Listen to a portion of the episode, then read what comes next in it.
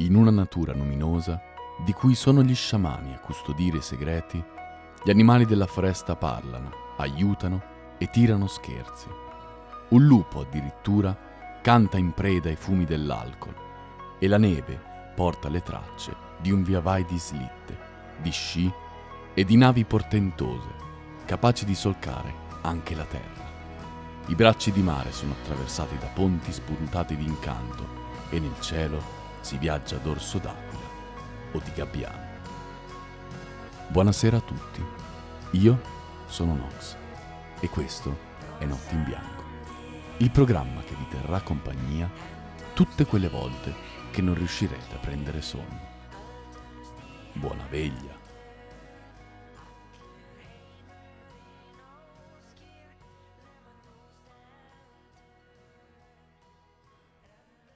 Un ermellino porta sullo slittino un morto e incontra dei compari lungo la via.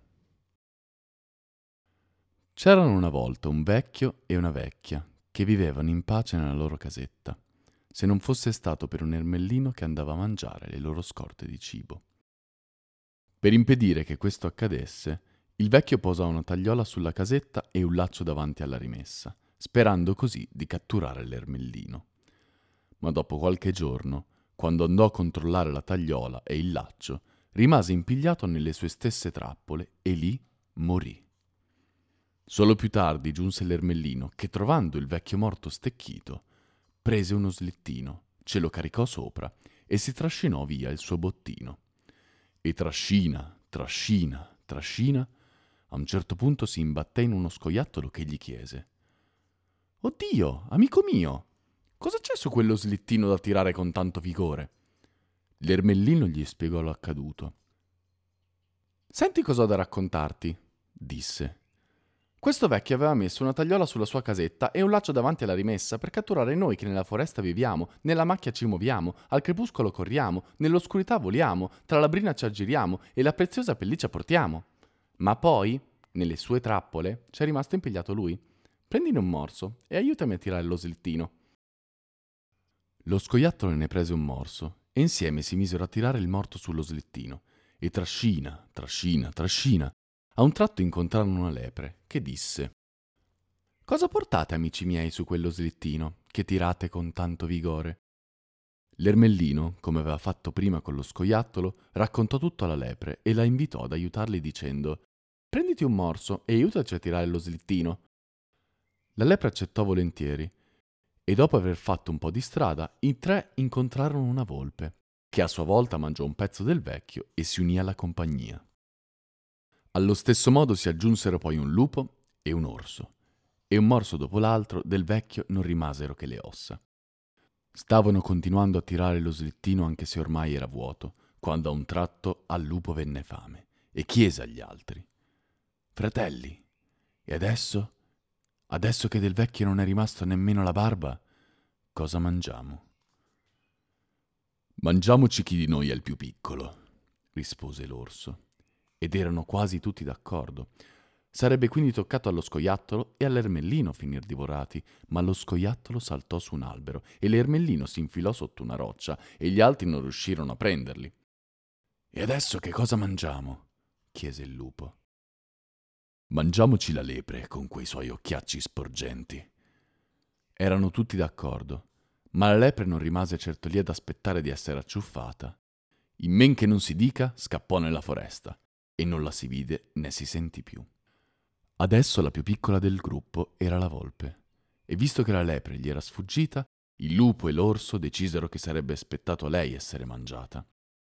La volpe, che aveva sentito tutto, non si oppose all'idea e disse solo Triste è mangiar nella valle, meglio sul colle. Il lupo e l'orso le diedero ragione e si diressero insieme verso la cima di un colle. Mentre salivano il pendio, la volpe non si mostrò in alcun modo spaventata e anzi chiese al lupo E dopo aver finito anche me, cosa mangerete? A pensarci bene, il lupo si ricordò di essere più piccolo dell'orso e così disse agli altri due Ascoltate, fratelli miei, e se facessimo pace e vivessimo insieme in tranquillità come si conviene ai buoni amici? Alla volpe la proposta piacque molto, e ora che il lupo era dalla sua parte, l'orso dovette accontentarsi della loro decisione, anche se avrebbe preferito di gran lunga mangiarseli.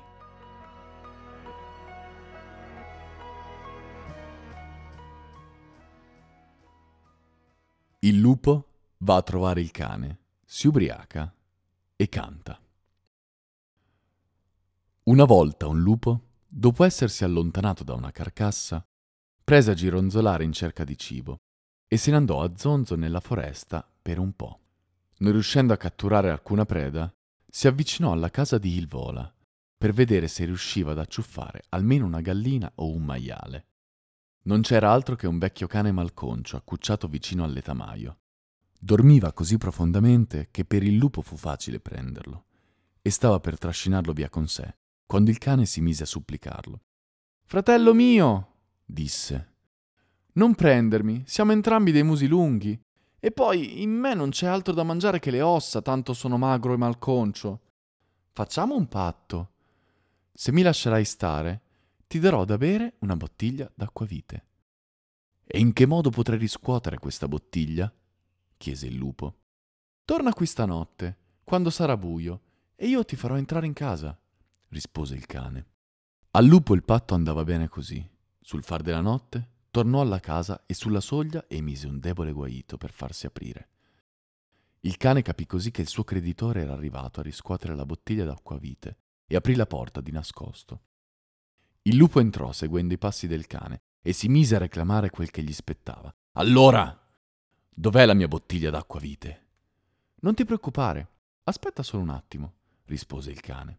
Il padrone tiene la bottiglia sotto la panca dietro un ciocco di legno. Ora vado a prenderla senza farmi vedere. Come promesso, andò a prendere dal nascondiglio la bottiglia d'acquavite del padrone e la portò al suo ospite. Bevi prima tu, caro cugino, disse il lupo quando ebbe la bottiglia. Il cane per accontentarlo mandò giù un sorso, poi porse la bottiglia al suo ospite. Lui a sua volta trangugiò un bel sorso che lo mise di buon umore e iniziò a far l'amicone con il cane. Passarono un po' di tempo così, stesi a terra, abbracciati alla bottiglia. Si erano appena messi a mugulare sommessamente quando il lupo chiese al cane. E se mi mettessi a cantare, caro cugino, che ne dici? Non cantare, cuginetto mio, rispose il cane, temendo che la famiglia si svegliasse, e per questa volta riuscì a frenarlo. Ma appena il lupo buttò giù un altro po' di acquavite, gli venne ancor più voglia di cantare, e così chiese di nuovo al suo compagno di bevuta. E se mi mettessi a cantare, caro cugino, che ne dici? Non cantare, cuginetto mio, cercò di dissuaderlo il cane. Tutti ti sentiranno, la famiglia si sveglierà, e per noi finirà male. Il lupo convenne che in effetti era meglio non cantare e così il cane, per compiacere il suo ospite, gli versò da bere per la terza volta. L'altro, che andava matto per l'acquavite, trincò volentieri, ma dopo il terzo giro era così ubriaco che non badò più ad avvertimenti né ad altro. Col cavolo che lasciò stare, brontolò tra sé e non diede più ascolto al suo amico. Ora mi metterò a cantare, cugino mio, dichiarò. Sì, canterò a squarciagola e si mise a ululare a pieni polmoni. Au!